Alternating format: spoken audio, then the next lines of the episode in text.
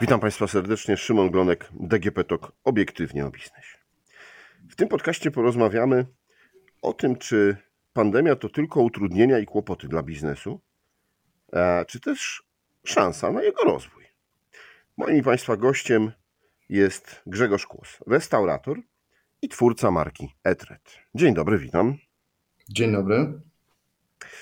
E, no właśnie, spróbujmy cofnąć się może do 2020 roku, marzec, ogłoszenie, że na dwa tygodnie niestety musimy zmienić swoje życie. Biznes mhm. musi się zamknąć, e, nie chodzimy do szkoły, pracy i wszystkich innych rzeczy. E, I co pan wtedy sobie pomyślał? No, myśli wtedy w głowie było bardzo dużo, e, więc trudno tak jednym zdaniem odpowiedzieć. Sporo emocji, I powiem tak, generalnie rzecz biorąc, w pierwszym odruchu mm, próbowaliśmy dopasować do tej rzeczywistości w podobny sposób, jak robiła to większość restauratorów, czyli uruchamiając jakiś pomysł na dostarczanie produktów do klientów, jakąś restrukturyzację, mm, przeprowadzić jakby firmę. E, natomiast Biorąc pod uwagę specyfikę prowadzonych e, wówczas przeze mnie restauracji, bo ja prowadziłem dwa duże steakhouse'y w Warszawie i w Krakowie, e, tak realnie było to jakby niemożliwe do zrealizowania i gdzieś walczyły ze mną emocje, które chciały e, wierzyć w to, że będzie dobrze, z takim racjonalnym myśleniem, które mówiło, no nie będzie. Tym bardziej, że Głosy wtedy, o ile Państwo pamiętacie, przede wszystkim były takie, że to jest tylko na chwilę i większość osób tak mówiła. No dwa tygodnie. Na dwa tygodnie, dokładnie. E, natomiast kiedy zacząłem patrzeć na tą sytuację tak bardziej analitycznie, czytając na temat pandemii, doklejając do tego e, sytuację makroekonomiczną, która już od kilku lat mówiło się, że czeka na kryzys, który musi się w końcu wydarzyć, a jakby kompletnie nie wierzyłem, że jest to możliwe, żeby potrwało to tylko i wyłącznie dwa tygodnie. Nawet nie kilka miesięcy. Raczej zakładałem, że całość tych wydarzeń będzie trwała kilka lat. Więc w pewnym momencie po prostu no, jakoś musiałem przegryźć się przez te trudne, przebić się przez te trudne emocje i zacząć działać racjonalnie, zastanawiając się, co mogę zrobić, żeby dopasować się do e, najbardziej prawdopodobnego w mojej ocenie przebiegu wydarzeń, który jest przed nami, a nie liczyć na to, że te wydarzenia dopasują się do moich oczekiwań. Bo... No dobrze, a ten najbardziej prawdopodobny scenariusz, mhm. jaki pan sobie zarysował, to co? To było długotrwała pandemia i, tak, i ten kryzys, mnie, który... Sądziłem, że pandemia może potrwać dwa lata. I to znaczy, pamiętam jak dzisiaj pojechałem do, do Krakowa odwiedzić swoją restaurację, jeszcze pełen jakichś takich pozytywnych myśli. Natomiast kiedy zobaczyłem Kraków, który wyglądał jak Zombieland, pierwszy raz od wielu lat, bez turystów, bez nikogo puściusieńki, jakoś tak striggerowało mnie to w tą stronę, że wow, tutaj się dzieje coś grubszego. Zacząłem czytać wszystko, co było dostępne w internecie na temat w ogóle mm, charakteru tego typu pandemii, jak to wyglądało w przeszłości. I jakby mm, wykładniczy wzrost jakby zakaź, zakaźności yy, zachorowań jakby dawał mi taki obraz i też to, jak szybko można potencjalnie przygotować jakąś szczepionkę, że to nie będzie trwało krótko, że to jest po prostu nie do opanowania. A równocześnie Y, lockdowny wiedziałem, że wpłyną tak głęboko na mm, ekonomię, tak zmienią strumień przepływów pieniężnych, że to musi finalnie e, skończyć się kryzysem, który mm, był odwlekany, bo poprzedni kryzys przecież został zasypany pieniędzmi. On się nie wydarzył, a ten kryzys dla ekonomii w kontekście tego, jak ona funkcjonuje w pewnych cyklach, jest konieczny. Więc zakładałem, że po tych lockdownach musi przyjść głęboki kryzys, który nie jest y, sprzyjającym środowiskiem dla restauracji, bo w trakcie kryzysu ludzie, ja już przechodziłem ten mały kryzys 2008-2009 jako restaurator, restauratorem byłem przez 20 lat. I mm, ludzie w trakcie kryzysu wydają pieniądze nadal, natomiast przesuwają strumień wydatków w stronę produktów, usług, które dają, zwiększają im poczucie bezpieczeństwa, bo w trakcie kryzysu globalnie, generalnie rzecz biorąc, jesteśmy w lęku. A w trakcie, kiedy jest powiedzmy hossa, chętniej wydajemy na rozrywki. No i sklejając jakby to do kupy, stwierdziłem, że przyszedł czas na nową branżę, która jakby będzie dopasowana do tej rzeczywistości. No dobrze, ale mówi Pan o tym no, nowa branża. Ta branża de facto nie była nowa, bo o jedzeniu takim gotowym e, w Polsce mówi się od dawna i, i te produkty funkcjonują. W każdym dyskoncie możemy kupić dania gotowe, które wystarczy podgrzać, zalać wodą albo cokolwiek z nimi tam zrobić, y, y, poddać niedużej obróbce, żeby mieć obiad, kolację czy, czy jakiekolwiek wygodne danie. E, mówię, mówię przepraszam, nie pan tego, branży, że... Mówię nowej branży nie w kontekście jakby obecności produktów na rynku czy usług, tylko dla mnie nowej branży, czyli mhm. wcześniej zajmowałem się branżą restauracyjną, teraz jestem producentem spożywczym.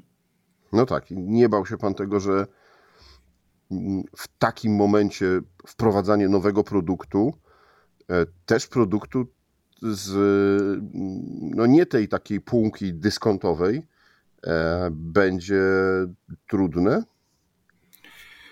E, bałem się, ale bardziej bałem się zostać w tym, co miałem. Oceniałem szansę na Wie pan, ludzka natura jest taka, że raczej wolimy pozostać przy tym, co jest nam znane, niż wchodzić w to, co nieznane, ale równocześnie analizując sytuację, stwierdziłem, że ta zmiana, której mam dokonać, będzie dla mnie i dla mojego biznesu, dla moich partnerów, dla pracowników, będzie bezpieczniejszym rozwiązaniem. Nawet jeżeli jest emocjonalnie i organizacyjnie trudniejsze w danym momencie. Więc yy, oczywiście, że były obawy, one zawsze są przy otwieraniu nowego biznesu, natomiast no, one się wpisują jakby w ten proces.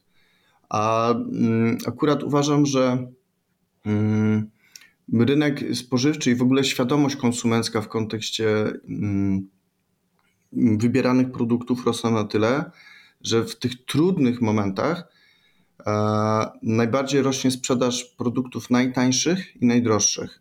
I na przykład w chwili obecnej, śledząc jakby trendy na rynku, bardzo mi się to sprawdza. Mhm.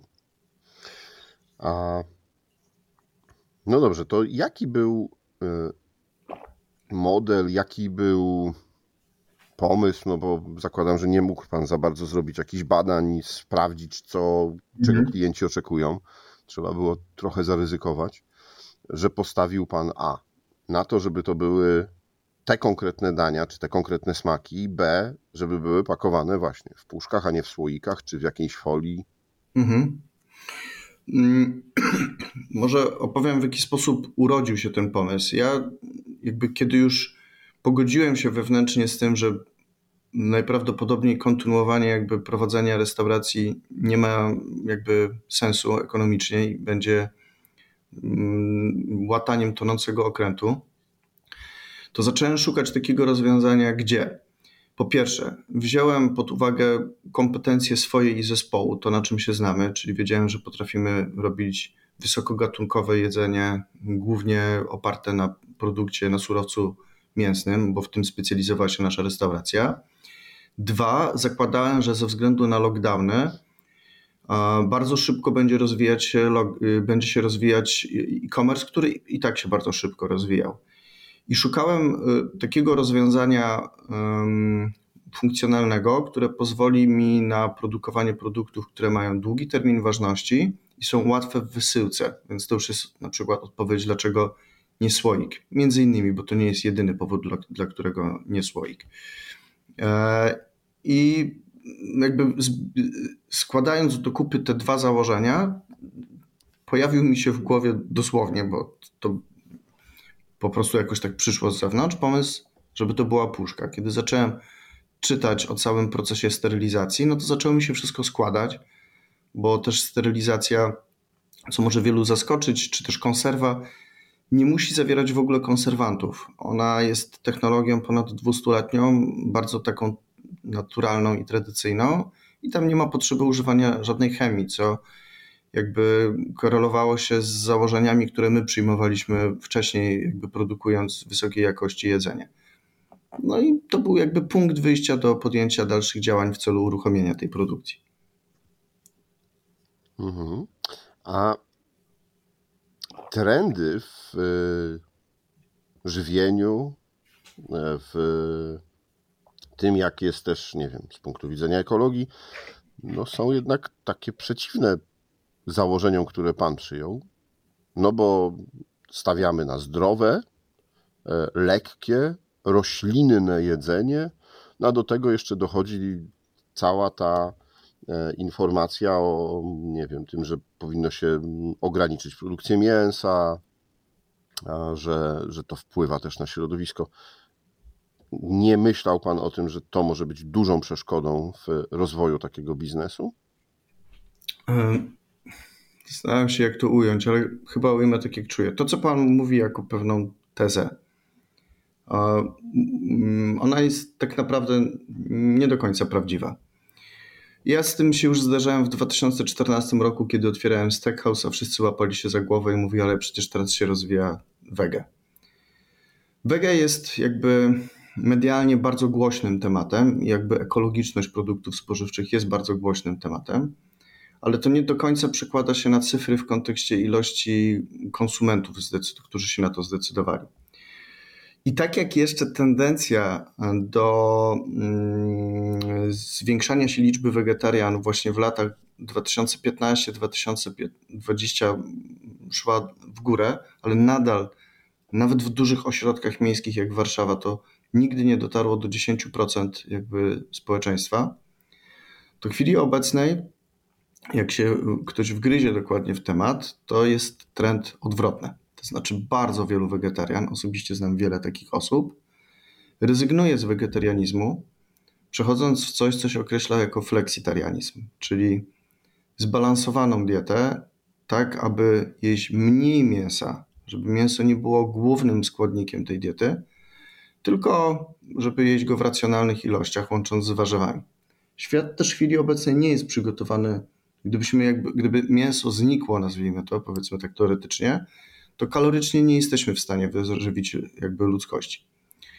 I w tym kontekście zarówno prowadzenie stackhouse'u, jak i mm, mm, to, co robimy w chwili obecnej, czyli produkt premium wysokiej jakości mięsa, się wpisuje w ten trend, ponieważ jeżeli nawet ktoś ogranicza ilość mięsa, kalorii, które przyjmuje z mięsa, a przesuwa to w stronę warzyw, to sięga wtedy po mięso mm, lepszej jakości albo mm, przygotowane w sposób bardziej wyrafinowany, godząc się z tym, że może wydać na nie więcej pieniędzy, bo globalnie go jakby przyjmuje mniej. Więc ja oceniam ten trend, który, jakby o którym Pan mówi, mm, w ten sposób i zresztą widzę w to y, w cyfrach. Natomiast y, rozwiązaniem problemu nieekologiczności mięs hodowli, która jest y, faktem, przyjdzie ze strony sztucznie produkowanego mięsa, a nie z tego powodu, że mięso zastąpimy warzywami. To się już dzieje, to zabierze ileś tam lat i myślę, że w tą stronę jakby pójdzie to rozwiązanie. No dobrze, to jeszcze zapytam o jedną rzecz, bo mhm. E, kładzie Pan nacisk bardzo mocno na to, że to mięso, te dania przygotowane, bo, bo, bo to nie jest samo mięso, e, te dania przygotowane są wysokiej jakości, są jakości restauracyjnej. I tak sobie pomyślałem, że no dobra, w momencie, kiedy ktoś produkuje 400 puszek, 4000 puszek, no to jest w stanie zapanować i dopilnować tej jakości. No ale w momencie, kiedy ma pan apetyt, powiedzmy tak, na rozwój firmy i to, żeby to było, nie wiem, set tysięcy puszek miesięcznie, e, no to ta jakość restauracyjna jest możliwa do utrzymania? Mm, bardzo się cieszę, że zadał Pan to pytanie. To jest jeden z najbardziej fascynujących jakby elementów w tym całym procesie jakby mojej osobistej transformacji zawodowej, bo mm, jesteśmy w stanie, yy, znaczy może zacznę tak, co oznacza tak naprawdę hasło restauracyjna jakość? To znaczy, że bierzemy dobry surowiec, że jeżeli robimy sos pomidorowy, to bierzemy pomidory, a nie chemicznie uzyskany ekstrakt smaku pomidorów i oczywiście tak dalej, biorąc pod uwagę różne jakby smaki, z którymi klienci się spotykają w branży spożywczej. I przetwarzamy w taki sposób, aby powstał produkt, o, który ma smak jakby naturalny, restauracyjny, plus niektóre e, elementy obróbki termicznej, na które na ogół ludzie nie potrafią albo nie mają sprzętu, żeby pozwolić sobie w domu. I e, branża spożywcza z kolei działa nieco inaczej. Smaki są inaczej konstruowane, produkty są inaczej konstruowane. I teraz, mając te nasze produkty przygotowane według, nazwijmy to, receptur restauracyjnych, czyli sięgamy po określony surowiec, skalowanie tego jest możliwe przez wykorzystanie technologii typowej dla produkcji spożywczej, czyli przypuśćmy, po prostu nie używamy e, garnka takiego jak na kuchni 100 czy 200 litrów, tylko kocioł, który na przykład ma 2000 litrów, jest, produkt, jest, jest takim, takim narzędziem przemysłowym, ale to, co do niego wsadzamy i sposób, w jaki go obrabiamy, jest de facto bardzo zbliżony do tego, jak to się działo w garnku na kuchni. Później to już jest kwestia wykorzystania nowoczesnych narzędzi w postaci robotyzacji e, czy mm, taśmociągów w kontekście konfekcjonowania, pakowania tego, ale proces obróbki termicznej i, się, i surowiec przede wszystkim, jakiego używamy, jest taki sam jak w restauracji, tylko przy zastosowaniu większych, e, większych e, urządzeń. Mhm. Jak się przechodzi z e, bycia restauratorem do bycia producentem spożywczym? Bo to chyba to na pewno całkowicie inny rynek i, e, i też inny model biznesowy.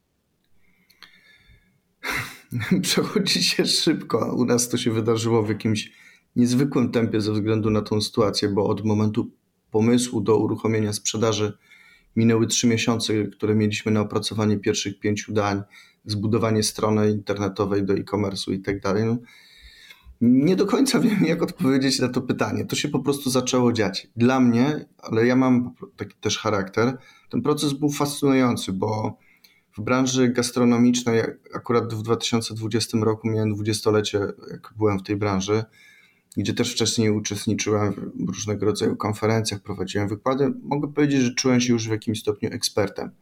Natomiast tutaj jakby było to zdarzenie z czymś zupełnie nowym mm, i mi osobiście ten proces bardzo się e, podobał. Popularne w chwili obecnej słowo wyjście ze strefy komfortu, ale ja odbieram to jako taki bardzo odmładzający proces, kiedy muszę jakby z pokorą przyznać, że w ogóle się na tym nie znam, muszę wejść w przyspieszony proces nauki, pozyskiwania nowych informacji dla mnie to było bardzo ciekawe i nadal jest, bo bynajmniej po tych dwóch czy blisko trzech latach nie mogę powiedzieć, że y, znam się na tym bardzo dobrze. Wciąż się uczę, poznaję nowe technologie i rozważam różne możliwości, jak to można skalować. Więc wydaje mi się, że no, jeżeli ktoś chciałby decydować się na przebranżowienie, no to trzeba mieć w sobie tą taką trochę młodzieńczą, jeszcze pozwolę sobie powiedzieć, ciekawość i otwartość na zderzenie się z tym, że będziemy popełniać błędy, no bo one są nie do uniknięcia, kiedy zaczyna się coś nowego. Mhm. No dobra, ma Pan szerokie plany, no bo e, w Polsce powiedzmy udało się już zaistnieć na rynku. Zaczyna Pan Europę podbijać. Mówi Pan o tym, że chce e, zaistnieć na rynku e, amerykańskim. Czy te wszystkie procesy są możliwe w szybkim, szybki sposób do do zrobienia, no bo po pierwsze trzeba zadbać o produkcję, to o czym mówiliśmy, żeby ona nadal była jakościowa. Po drugie logistyka, e, opracowanie wszelkich, nie wiem, łańcuchów dostaw, o których się mówi, że teraz coraz z nimi trudniej. Z drugiej strony inflacja powoduje, że rosną ceny produktów i też pewnie spożywczych, no ale też tej stali do puszek i wszystkich innych rzeczy.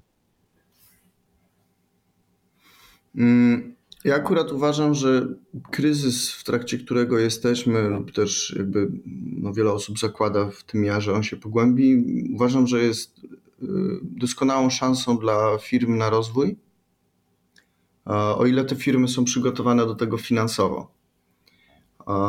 Nam jakby mamy dosyć dużą sprawność w pozyskiwaniu kapitału, więc nie mamy z tym wielkiego problemu. I teraz odpowiadając, może nie w kolejności na Pana pytania, ale tak jak zapamiętałem, jeżeli chodzi o łańcuchy dostaw i logistykę, to to jest ogromnym walorem naszego produktu, że nie potrzebuje ciągów chłodniczych, nie jest produktem wrażliwym na stłuczenia, uszkodzenia i ma bardzo długi termin ważności. Więc dystrybucja naszego produktu do innych krajów, czy do sieci handlowych, czy do centrów fulfillment, które miałyby w naszym mm, imieniu realizować wysyłkę do klientów na lokalnym rynku, e, nie jest ani kłopotliwa, ani szczególnie droga. Czy nawet tak jak teraz realizujemy wysyłkę do klientów w Niemczech, robimy to przy współpracy z, z jednym z kurierów bardzo szybko e, z terenu Polski. Więc jakby cechy tego produktu pozwalają na faktycznie mm, tanią i bezpieczną jakby ekspansję. Mało który produkt spożywczy e, ma, e, ma takie walory. Jeżeli chodzi o inflację, która oczywiście jest problemem i jest także problemem dla nas, jednak przez to, że produkujemy produkt premium, który do tanich nie należy i też bazujemy dzięki temu na innych marżach, e, ta wrażliwość dla nas na inflację jest nieco mniejsza tak jak mówiłem na początku naszej rozmowy, w takiej sytuacji, na przykład pro, jakby produkty, z, z, yy, może powiem tak, wiem, że na przykład mam dane z sieci handlowych, że yy, in, yy, produkty wędliniarskie tańsze znacząco wzrosła, najtańsze wzrosła ich sprzedaż kanibalizując te środkowe. Natomiast drogie produkty nadal się dobrze sprzedają, bo jest klient, dla którego mm, portfel wydatków na jedzenie jest na tyle nieduży w stosunku do jego przychodu, że e, jest w stanie, mm, ten wzrost cen produktu premium nie robi mu bardzo dużej różnicy, a to jakiej jakości mm, je jedzenie jest dla niego bardzo ważne. Poza tym też pozyskując jakby stosunkowo łatwo kapitał, możemy sobie pozwolić, żeby przez jakiś czas pracować na mniejszych marszach, a bardziej skoncentrować się na e, zwiększaniu jakby sprzedaży i budowaniu rynku. Więc też nasze wyliczenia marsz są mm, troszeczkę inne, bo my na tym etapie rozwoju, gdzie w zasadzie co rok staramy się podwajać nas, nasz przychód, e, nie mamy potrzeby generowania zysku tak naprawdę. My musimy zwiększać skalę. A jeżeli chodzi z kolei o samą strukturę spółki, bo oczywiście ma Pan rację, że dynamiczny rozwój niesie za sobą ryzyka, natomiast bardzo pilnujemy, aby, aby nasza struktura w ogóle funkcjonowania była stosunkowo prosta. Nie rozbudowujemy nadmiernie produktów, ilości produktów. Teraz, co prawda, będziemy wprowadzać taką nową linię, nieco tańszą, budżetową, ale nadal jakby wysokiej y, jakości i mm, tylko już w pełnej automatyzacji produkowano. E, natomiast generalnie rzecz biorąc, staramy się to utrzymywać proste. Na chwilę obecną mm, produkujemy częściowo sami, ale częściowo już też y, ze współpracującą fabryką kontraktową, więc nie musimy inwestować jakby w technologię, po prostu zlecamy to, ponieważ część fabryk produkujących tanie produkty ma problem w chwili obecnej z y, zapięciem tych wszystkich kosztów, o których Pan mówi, więc bardzo chętnie przerzucają się na współpracę z nami. Mm, a produkt równocześnie, co ciekawe, mm, takiej formuły dania restauracyjne zamknięte e, w puszce e, nie, do, nie znaleźliśmy w zasadzie konkurencji na całym świecie.